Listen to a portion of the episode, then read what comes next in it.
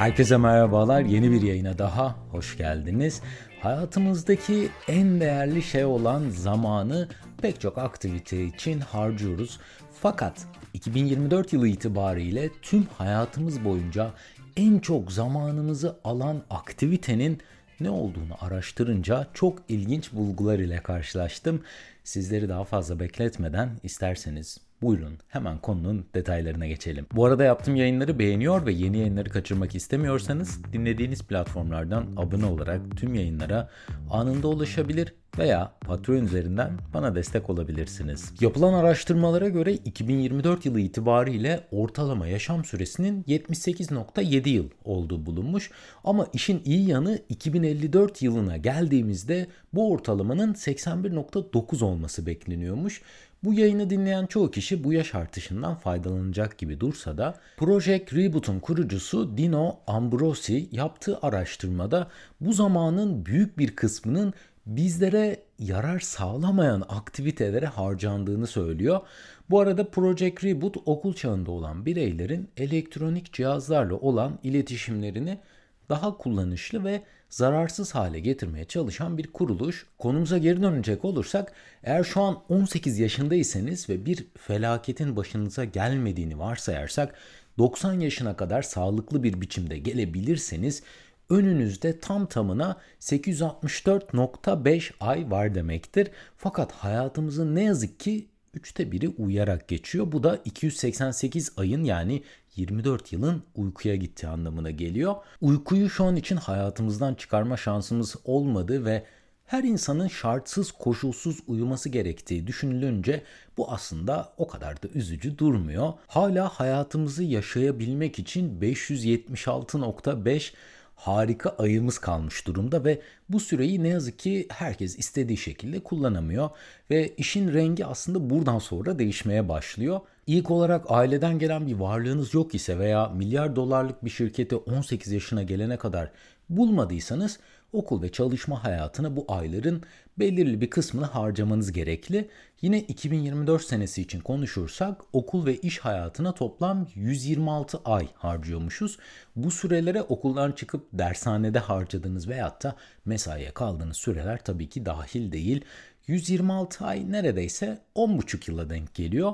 Pek çoğumuz okul ve çalışma hayatından taviz verecek lükse sahip değil ve dünyadaki popülasyonun aslında pek çoğunun yine bu süreleri harcadığı düşünülünce aslında hala moral bozulacak bir durum yok. Bir de tabii pek çok insanın temel ihtiyaçları için harcadığı süreler var.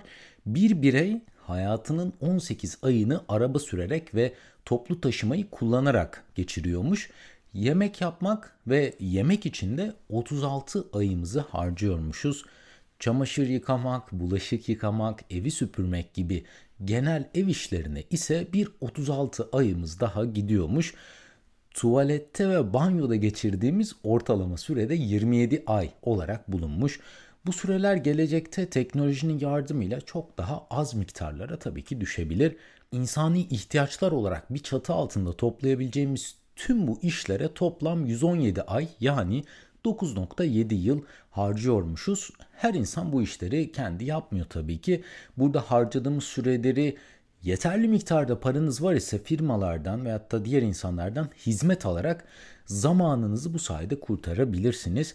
Ancak popülasyonun büyük çoğunluğunun elinde böyle imkanlar olmadığı için pek çok insan neredeyse 10 senesini bu işleri yapmak için harcıyor. Tüm bu süreleri harcadıktan sonra sağlığınız bozulmaz, bir felakete maruz kalmaz iseniz ve 90 yaşına kadar yaşayabilecek kadar da şanslıysanız tam tamına 334 ay yani 27.8 yıl bizlere kalmış durumda.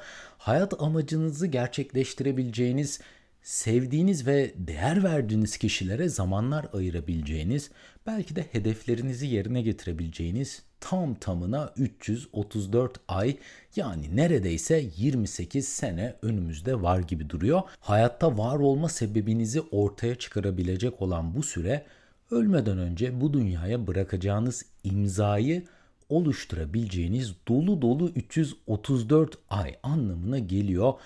Ölmeden önce size kalan bu zamanı Netflix izlemek, sosyal medyada dolanmak, TikTok videolarına bakarak harcayacağınızı büyük ihtimal düşünmemişsinizdir. Fakat 18 yaşında olan bir birey bu zamanın tam tamına %93'ünü ekranlara bakarak harcıyormuş. Yeniden tekrar etmek istiyorum. Kalan zamanın %93'ünü ekranlara bakarak harcamayı tercih ediyormuşuz. Bize kalan 334 ayın keza bu 90 yaşına kadar sadıklı yaşamamız koşuluyla bu kadar süreye sahip oluyoruz. Bu sürenin 312 ayını ekranlara bakarak geçiriyormuşuz. Bu süreye iş yerinde ve okuldayken ekranlara baktığımız sürede dahil değilmiş.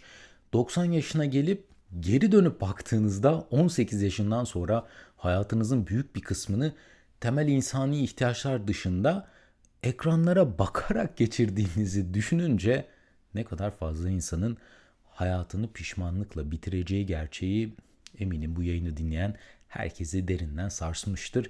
Sağlığınız yerindeyken ve enerjiniz var iken bu sürede yapabileceğiniz, başarabileceğiniz onlarca şey var iken sadece ekranlara bakarak bu potansiyeli boşa harcamak ve bu hayattan bu şekilde ayrılmak sanırım hiçbir insanın istemeyeceği bir şeydir. 26 yılın ekranlara bakılarak geçirilmesi bizlerin sadece eğlenmesine yaramıyor aslında çok fazla sayıda olumsuz etkiyi de bizlere getiriyormuş.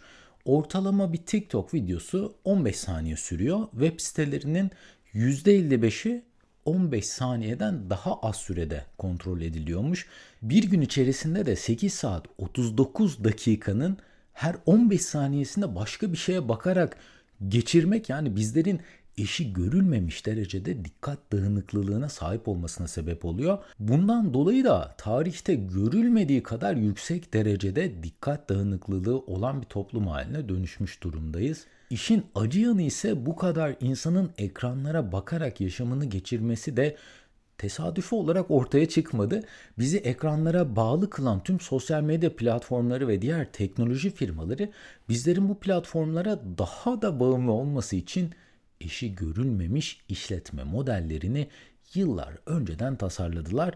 Bilinçaltımızdaki her duyguyu çok iyi okuyup bizlere anlık dopamin yani mutluluk hormonu salgılatacak tasarımları kendilerine çoktan adapte ettiler uyuşturucudan dahi daha fazla bağımlılık yapan yüz binlerce platforma karşı da bireysel olarak karşı koymak ise oldukça zor. Ben geçen yıl Elon Musk'ın biyografisini okurken kitabın girişindeki bir bölüm benim çok ilgimi çekmişti. Yazar bizlerin 90'lı 80'li yıllarda teknolojiden beklediğimiz en temel şeyin hayatımızı daha kolay hale getirecek yenilikler olduğundan bahsediyordu.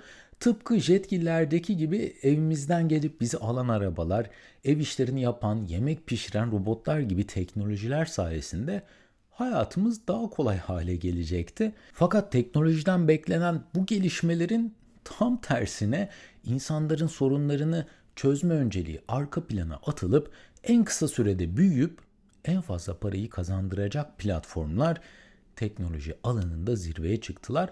Halbuki ana amaç bizlerin hayat kalitesini yükseltecek teknolojilere sahip olmamız iken hayat kalitemizi düşüren, psikolojimizi bozan, zamanımızı çalan ve bizi bir ürün gibi değerlendiren platformlara sahip olduk. Tüm bu platformlar da farkına dahi varmadan bizlerin bütün zamanına el koymayı öyle ya da böyle başardılar. Bugünkü konuyu toparlayacak olursak hayatımıza giren her teknoloji bizlere sadece böyle olumsuz etkileri getirmemiş olsa da eğer şu an 18 yaşındaysanız ve 90 yaşına kadar yaşayacak kadar şanslıysanız kalan 334 ayınızı hiç fark etmeden dahi sadece ekranlara bakarak geçirmiş halde kendinizi bulma olasılığınız oldukça yüksek gibi duruyor.